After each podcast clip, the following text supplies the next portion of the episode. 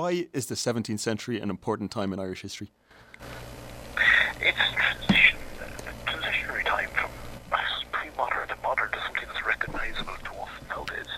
It's a time of huge change. I mean, the, the population makeup uh, changes, but by the end of that period, nearly a quarter of us, uh, the population is foreign-born or foreign descent. You're looking at linguistic change, you're looking at conquest, you're looking at change in land ownership, you're looking at cultural changes, you're looking at three wars, one of the, at least two of which were quite catastrophic in their impact on society. So all of those are huge changes. They were interesting times, times that I prefer to study than to have lived through. Sure. Um, one of the things that you've written is that to understand the military aspect of, of that time, uh, you have to appreciate that there was a, a, a contrast or a conflict between Irish and British. Now, we're used to those terms. What did they mean in the 17th century? The term British is only coming into vogue at the very end. James I, he reigned in the early decades of the 1600s. Uh, he had been King of Scotland. He inherits the Queen's Elizabeth as uh, monarch of England, and with that Ireland, and he tries to create a composite Britain. He invents Britain, and that invention doesn't really catch on really until the act, the a century later, the Anglo-Scottish Act of Union. So we're really talking in the 17th century about three kingdoms interconnected, and the Britishness, if you like, British is a useful term. It's a handy term in denoting the, if you like, the interest, the Protestant interest in Ireland, but it's not one that's commonly used. It's most commonly used in Ireland before anywhere else because they needed to differentiate themselves. But they refer to themselves as Protestant rather than British religion as a cultural, ethnic marker, political marker is a key one there. Sure. And what about Irish? Because Irish had a, a, a probably a different meaning from what we would use. The invention of Irishness, you're looking in the 17th century at the coming together of what we call the Old English. The Old English are the descendants of post 12th century Anglo-Norman settlers, Fitzgeralds, Keatings, Walshes, you know, Butlers, the Burkes, names that are very common nowadays. I mean, and we think of them as quintessentially Irish. They come together with a different ethnic group, namely the O's and the Macs, the people of Gaelic descent, of pre of of pre-conquest descent. And their marker, what's bringing them together, is a shared sense of exclusion from the emerging polity and a shared religious identity, a counter-Reformation Catholicism.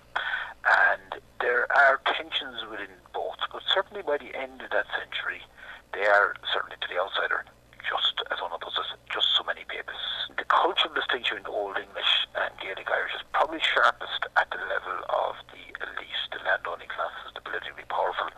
But at the lower end, you know, certainly in the countryside and outside of the pale of the towns, it's not that sharp. I mean, some of the best and the most noted writers in the Irish language were, in fact, of Old English descent in the 1600s. I mean, Geoffrey Keating, Patrick Hackett, people like that, Ferreter, another another poet of that ilk. So the distinction is not a sharp. One of the things that people would have to understand in, in the modern time, or that we have trouble understanding, is that although the, uh, the Irish language is very important and, and Gaelic culture is important, but the most important thing is the Catholic religion. Can you uh, talk a little bit about that? Why does the Reformation, why did the Protestant Reformation not take? That's a key failure. And it's not by any means to be taken for granted that it would have, it necessarily would have failed. I mean, a Reformation backed by what they call the word and the sword, preaching, a bit of coercion, or maybe quite a bit of coercion, usually, almost invariably worked. It worked if you take Denmark versus Norway, uh, if you take any of these